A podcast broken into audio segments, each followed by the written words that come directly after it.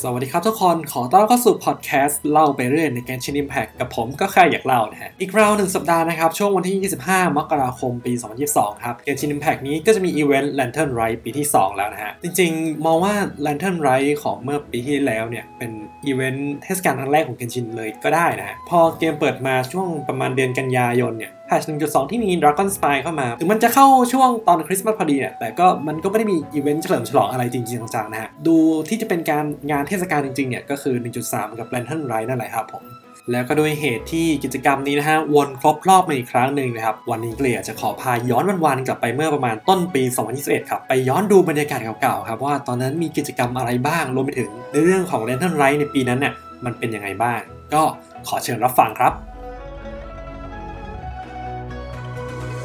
อย่างที่เกิดไปตอนแรกนะครับผมว่าตอนนั้นเนี่ยเป็นแพทช์1.3 นะครับผมแล้วก็เปิดให้บริการในวันที่ 3 กุมภาพันธ์ ปี 2021 โดยใช้ชื่อแพทช์นะฮะว่า All That Glitter นะครับ ชื่อไทยเนี่ยรู้สึกจะชื่อว่าฟากฟ้าทะเลดาวนะครับผม ชื่อไทยของเกมนี้ไม่เคยธรรมดาอยู่แล้วนะตอนนั้นเนี่ยตัวละครหน้าตู้ก็เป็นตัวเซียวเนาะเขาเป็นตัวละครที่มีบทบาทสำคัญในในเรื่องกิจกรรมตอนนั้นด้วยนะฮะเพิ่งเข้าตู้เลยแล้วก็มีในเรื่องของตัวเอง แล้วก็ต่อด้วยในเรื่องกิจกรรมเลยนะฮะเรียกว่ายาวๆ แล้วก็มีอีกตู้หนึ่งที่มาแทรกนะฮะก็คือตู้เขอชิ่งนะครับผมแปลกเหมือนกันนะเอาตัวจากตู้ธรรมดาตู้ถาวรมาเป็นตัวหน้าตู้กิจกรรมนะแล้วตอนท้ายก็จะเป็นเถานะครับผม ซึ่งผมฟังมาผมไม่แน่ใจว่าผมเข้าใจถูกไหมและท่านไรเป็นงานเทศกาลแบบงานมงคลเนาะแล้วหูเถาแบบตัวละครเนี่ยเกี่ยวกับเรื่องผีสางนางไม้เรื่องงานศพเรื่องวิญญาณอะไรอย่างนี้แล้วเหมือนได้ยินมาว่าเขารู้สึกมันไม่ค่อยเหมาะสมเขาก็เลยแบบอะเอาแอบแอบไว้นะเอาเคอร์ชิ่งมาขั้นไว้ประมาณนั้นประเด็นก็คือพอเขาใส่มา 3 ตัวปุ๊บตัวละครหน้าตู้มีเวลาหมุนแค่ 2 สัปดาห์ฮะเก็บเพชรไม่ทันนะยังดีที่ผมทันได้หูเถาอยู่แต่เซียวไม่ทันได้นะ โอเคเรื่องนั้นไม่ค่อยสำคัญเท่าไหร่นะครับ เรามาเข้าเรื่องเลยดีกว่านะครับ เกี่ยวกับเนื้อเรื่องกิจกรรมแล้วกันว่าตอนนั้นเนี่ยมันเป็นยังไง ผมจะขอเกริ่นก่อนแล้วกันนะครับว่าอ่า Lantern Rite เนี่ยมันคืออะไรนะครับ เข้าใจกันอยู่แล้วเนาะว่าเมืองหลีเยว่เนี่ยเป็นเมืองที่มีคอนเซปต์เป็นตัวแทนของประเทศจีนนะครับ แล้วก็งาน Lantern Festival นะครับผมหรือชื่อที่ใช้ในเกมก็คือ Lantern Ride เนี่ยเทศกาลโคมไฟตัวนี้เนี่ย เป็นเทศกาลที่หยิบยกมาจากเทศกาลจริง ๆ ของเมืองจีนด้วยเหมือนกันนะฮะ เป็นเทศกาลที่เฉลิมฉลองกันในวันปีใหม่ของจีน หรือที่เป็นคนไทยรู้จักกันก็คือวันตรุษจีนนั่นเอง โดยคนจีนเนี่ยจะแขวนโคมไฟไว้ที่หน้าบ้านนะฮะ แล้วก็ร่วมเฉลิมฉลองโดยการปล่อยโคมลอยกันนะฮะ ประเพณีนี้เนี่ยก็มีมามากกว่า 2,000 ปีแล้วนะครับในประเทศจีนในส่วนของเนื้อเรื่อง Lantern Rite นะฮะ จริง ๆ มันจะต่อเนื่องมาจาก quest ประจำตัวของเซียวครับ แต่ผมจะไม่ครอบคลุมตรงนั้นแล้วกันเนาะเดี๋ยวมันจะยาวไปนะครับ เรื่องราวของ Lantern Rite นะครับ มันเริ่มต้นที่นักเดินทางกับไพมอนเนี่ย ตั้งใจจะไปพบกับเซียวที่ Wangshu Inn ครับผมแต่เหมือนว่าพี่แกเนี่ยอารมณ์ไม่ค่อยจะรับแขกสักเท่าไหร่นะฮะก็เลยว่าจะกลับกันไปก่อนนะฮะ ตอนนี้กำลังจะออกจากโรงแรมนะก็เจอกับ Verr Goldet ฮะเถ้าแก่ของโรงแรมเขาก็ชวนเมาท์ฮะว่าเออเนี่ยได้ Lantern Rite นะว่าจะตกแต่งโรงแรมให้มันเข้ากับเทศกาลซะหน่อยนักเดินทางแล้วก็สงสัยฮะว่า Lantern Rite คืออะไรอะ เถ้าแก่เขาก็เลยแบบมาเล่าให้ฟังนะว่าเออเนี่ย Lantern Rite เนี่ยมันคือเทศกาลที่จัดขึ้นเพื่อระลึกถึงวีรบุรุษของหลีเยว่นั่นเองนะเธอเนี่ยจะได้เชิญชวนให้เราเนี่ยไปเที่ยวงานเทศกาลที่จัดขึ้นในเมืองอีกด้วยนะแล้วก็ขอให้ชวนเซียวไปด้วยละกันนะไหนๆก็สนิทกับพี่แกอยู่แล้วนะแต่ด้วยเหตุที่เราเพิ่งไปเจอเข้ามาแล้วเซียวเขาไม่ค่อยรับแขกช่วงนี้นะเรากับไพมอนเนี่ยก็เลยไปเดินเที่ยวงานในเมืองกัน 2 คนนั่นเองครับ เมื่อมาถึงเมืองเนี่ย ส่วนของท่าเรือเนี่ยก็ได้มีการจัดพวกซุ้มขายของกันเต็มไปหมดแล้วแหละครับผม เราก็ได้พบกับมาดามปิงครับ เธอเนี่ยเล่าว่าโคมขนาดใหญ่ที่เรียกกันว่าโคมมิ่งเซียวเนี่ยจะถูกปล่อยในปีนี้ได้สร้างขึ้นเพื่อระลึกถึงราชาชื่ออ่านยากจังราชันสวรรค์เคลื่อนหนึ่งในเซียนที่แข็งแกร่งที่สุด แล้วก็ สละชีพเพื่อปกป้องผู้คน เมื่อได้ยินดังนั้นนะครับเราก็เลยอยากจะขอเข้าไปดูในขวัญตาหน่อยนะฮะก็เลยเข้าไปดูใกล้ๆนะฮะว่าหน้าตาเป็นยังไงกันแน่แต่ตอนนั้นมันยังสร้างไม่เสร็จนะครับผมเราได้พบกับหินสีเขียวลอยได้นะฮะมันคือ Plaustrite นั่นเอง เพื่อนๆอาจจะคุ้นหูกันมาจากเนื้อเรื่องที่ทำ Jade Chamber อันใหม่ใช่ไหมฮะเพราะว่ามันก็คือวัตถุดิบที่นิงกวางใช้เพื่อสร้าง Jade Chamber ขึ้นมานั่นเองครับเป็นหินลอยได้อะนะโอเคกับเขาเรื่องนะฮะเราเนี่ยพูดคุยกับผู้จัดการงานเทศกาลนะฮะแล้วเธอก็มอบโคมเซียวให้กับเราเป็นของขวัญนะฮะไพมอนแกก็เกิดปิ๊งไอเดียครับว่าเออถ้าหากเราทำโคมนี้ไปให้เซียวเนี่ยเขาคงจะ happy ขึ้นนะเรากับไพมอนเนี่ยก็เลยไปฝึกวิชาทำโคมด้วยกันถัดมาในตอนที่2ครับเรากับไพมอนเนี่ยก็กลับมาเจอกับผู้จัดการเทศกาลนะฮะตอนนี้เนี่ยโคมมิ่งเซียวเนี่ยใกล้จะเสร็จแล้วนะครับ เหลือแค่นำหิน Plaustrite จากที่รับบริจาคจากชาวเมืองอะไรต่างๆเนี่ยเข้าไปไว้ในตัวโคมนั่นเอง แต่ว่ามันยังขาดอยู่นะครับ เธอก็ได้อธิบายเพิ่มนะฮะว่าโดยปกติเนี่ยชาวเมืองเขาก็จะเป็นคนบริจาคหิน Plaustrite นะแล้วก็ ชาวเมืองเขาจะเขียนคำอธิษฐานไว้บนหินนะ แล้วก็มาส่งมอบให้กับเราไอบอลนั่นเองไพมอนได้ยินอย่างนั้นนะฮะ ก็เลยแบบว่า เอ้ย อยากจะเอาด้วยบริจาคด้วยสิ ผู้จัดการเนี่ยเขาก็เลยแบบขอร้องให้เราไปหาหินพาสไตรที่หายากพิเศษมาให้หน่อย เมื่อเราได้หินมาจนครบนะครับ แล้วก็เขียนคำอธิษฐาน แล้วก็มอบให้กับ ผู้จัดการไปนะครับหลังจากนั้นครับก็มีเด็กๆในเมืองเนี่ยเข้ามาเล่นกับผู้จัดการนะแล้วก็แบบว่าพี่ครับอ่าพี่พี่คะอ่าช่วยทำคมที่หนูสักอันสิอยากทำสักอันจังเลยผู้จัดการเขาก็แบบว่าเอออยากเล่นกับเด็กอะเนาะก็เลยแบบอ่าขอร้องให้เราเนี่ยไปเอาวัสดุทำโคมมาให้หน่อย แล้วก็โอเคก็ได้ก็ได้นะแล้วพอเราไปถึงที่เก็บของเนี่ยเราก็ได้พบกับคนที่ทำตัวน่าสงสัยครับกำลังด้อมด้อมมองมองอยู่ตรงที่เก็บของฮะว่าเฮ้ยมัน ทำอะไร ดูเหมือนไม่ใช่คนงานนะไพมอนเนี่ยก็สงสัยว่าคนคนนี้เนี่ยอาจจะเข้ามาก่อการร้ายในช่วงงานอะไรอย่างนั้น ก็เลยรีบเอาเรื่องของคนต้องสงสัยคนนี้ไปบอกกับผู้จัดการนั่นเองฮะพอเรากลับไปบอกกับเธอเนี่ยเธอก็ขอร้องให้เราเอาเรื่องนี้นำไปแจ้งต่อทหาร Millelith ต่ออีกทีหนึ่งเราก็ทำตามที่เธอขอร้องครับทหาร Millelith ที่เราไปบอกเนี่ยเขาบอกว่า คนที่รับช่วงดูแลเรื่องนี้อยู่เนี่ยคือหน่วยลาดตระเวนนะ แต่ว่าคนคนนี้เนี่ยเขาไปปฏิบัติงานที่นอกเมืองอยู่ ตอนนี้ยังไม่กลับมาเลยเรากับไพมอนก็เอ๊ะใจฮะงานก็คนเยอะไปนอกเมืองทำไมไปดูสถานการณ์กันหน่อยดีกว่า เรากับไพมอนเนี่ยก็เลยเดินทางไปยังที่ที่เขาบอกมาว่าเขาไปทำงานที่ไหนนะแล้วก็ได้พบกับหน่วยลาดตระเวนคนนี้แหละเขากำลังติดพันอยู่กับฝูง monster นั่นเองเราก็เลยยื่นมือเข้าไปช่วยพร้อมกับบอกเรื่องราวที่เกิดขึ้นให้กับหน่วยลาดตระเวนคนนี้ฟังเนี่ยและเขาก็บอกว่าจะดูแลเรื่องนี้ต่อให้เองตามสไตล์ของตัวเอกในเกม RPG ฮะมีหรือที่เราอยากจะดูเฉยๆนะครับผมเรากับไพมอนเนี่ยก็เลยกลับไปยัง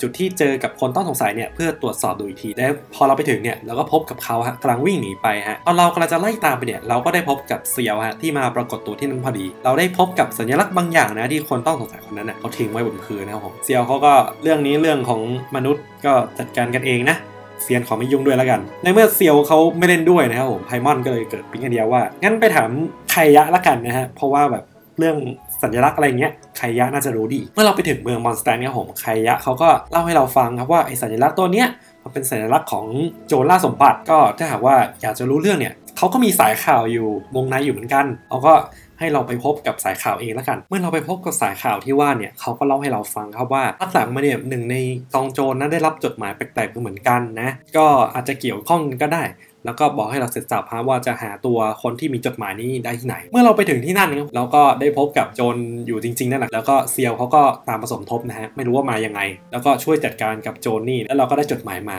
แล้วก็พบว่าในจดหมายเนี่ยมันก็คือพิกัด จุดนัดพบนั่นเอง เราก็ตามไปยังจุดนัดพบที่ว่านี่ แล้วก็ได้พบกับชายต้องสงสัยที่ลับๆล่อๆอยู่ที่ท่าเรือนั่นเองครับ หลังจากที่ลงไม้ลงมือไปอีกหนึ่งชุด สุดท้ายเขาก็ยอมรับสารภาพว่าจริงๆ เนี่ยเขาเป็นแค่โจรมือใหม่นะ และต้องการจะขโมยหิน Plaustrite ขนาดใหญ่ที่มีมูลค่าสูง เพื่อจะพิสูจน์ตัวเองนั่นเองครับ ให้กับเพื่อนโจรของเขายอมรับนะฮะหลังจากที่เราฟังจบกองทหาร Millelith เนี่ยก็มารับช่วงต่อไปเอง เป็นอันจบในเรื่องตอนที่ 2 ครับถัดมาในตอนที่ 3 ครับ ซึ่งก็คือวันปล่อยโคมมิ่งเซียวครับผมเราเนี่ยก็เลยกลับไปชวนเซียวอีกครั้งหนึ่งนะครับ แต่พี่แกก็ยังคงปฏิเสธครับผม หลังจากนั้นนะครับเราก็ไปปรึกษาเถ้าแก่โรงแรม Wangshu Inn นะครับว่าจะล่อลวงเซียวออกมายังไงดีนะฮะ แล้วไพมอนเนี่ยก็เกิดปิ๊งไอเดียครับว่าในเมื่อพี่แกไม่ยอมไปงั้นเราก็จัดงานมาที่นี่เลยละกัน เมื่อตัดสินใจได้ดังนั้นครับผมด้านล่างของโรงแรมเนี่ยก็เลยกลายเป็นบรรยากาศของงานวัดเอออะงานเทศกาลมีร้านค้ามีงานตกแต่งด้วยโคมเซียวแบบเดียวกับในเมืองเลย ทีนี้พี่แกก็ไม่มีอะไรอ้างแล้วนะครับผมเมื่อตกเย็นครับผมเราก็ร่วมรับประทานอาหารกับเซียว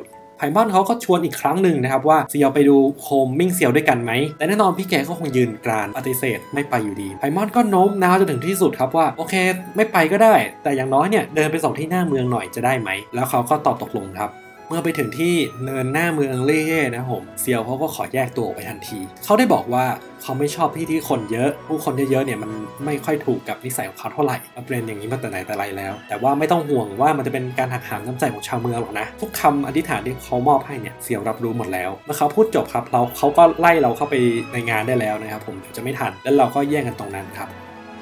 ในตัวเมืองครับเต็มไปด้วยผู้คนจากหลายชนชาติ เพื่อมาเฉลิมฉลองให้กับเทศกาล และเพื่อมาเป็นพยานในค่ำคืนสำหรับโคมมิ่งเซียว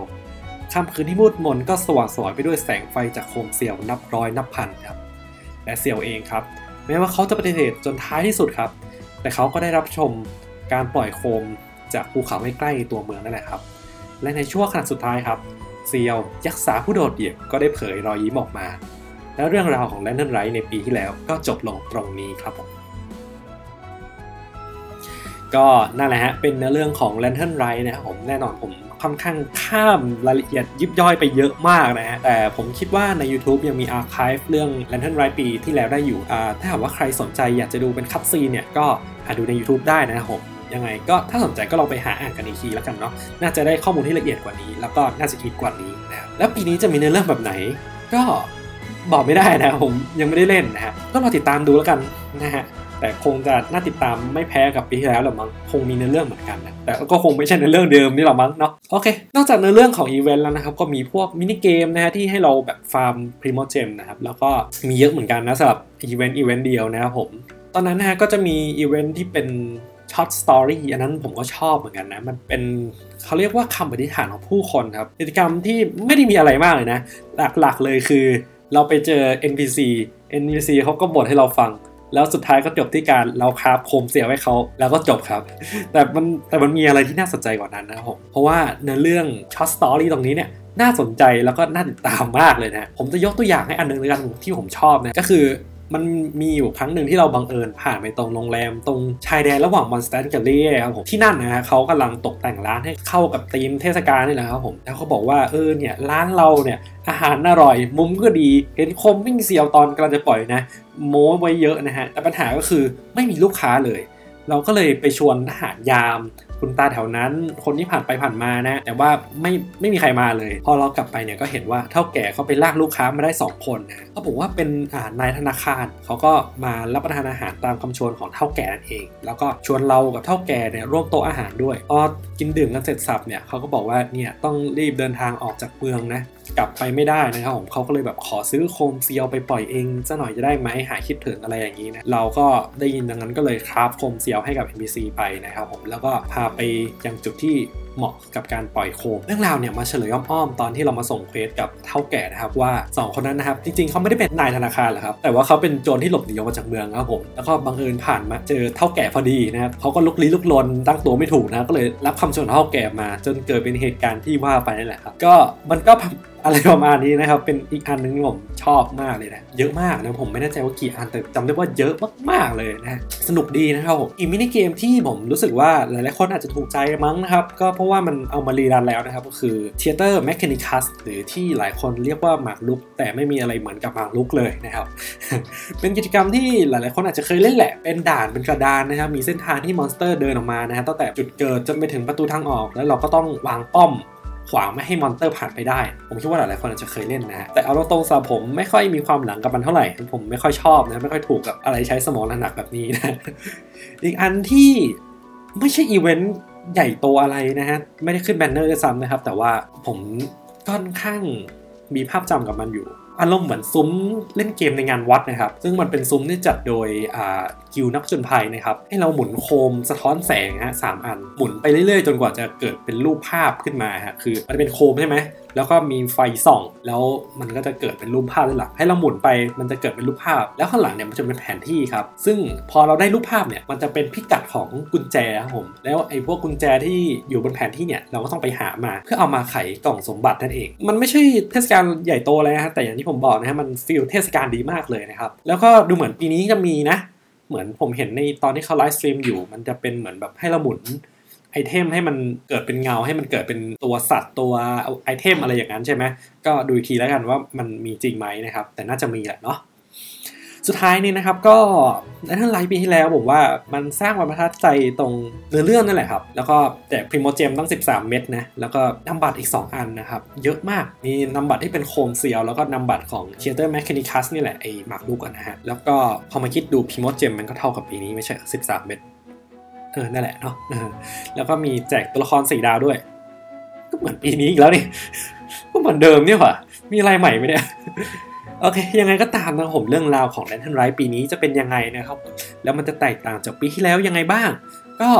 รอดูแล้วกันนะครับผมแลนทันไรปี 2022 วันที่ 25 มกราคมนี้ครับผม ก็ประมาณนี้ครับสำหรับพอดแคสต์เล่าไปเรื่อยในเกมชินอิมแพคย้อนวันวานแลนทันไร2021 ครับผมก็จบลงเพียงเท่านี้นะครับผม เข้ามาติดตามติชม คอมเมนต์ต่างๆ กันได้นะครับ ที่ Facebook ก็แค่อยากเล่าครับผมสำหรับตอนนี้ก็ขอลาไปก่อน สวัสดีครับ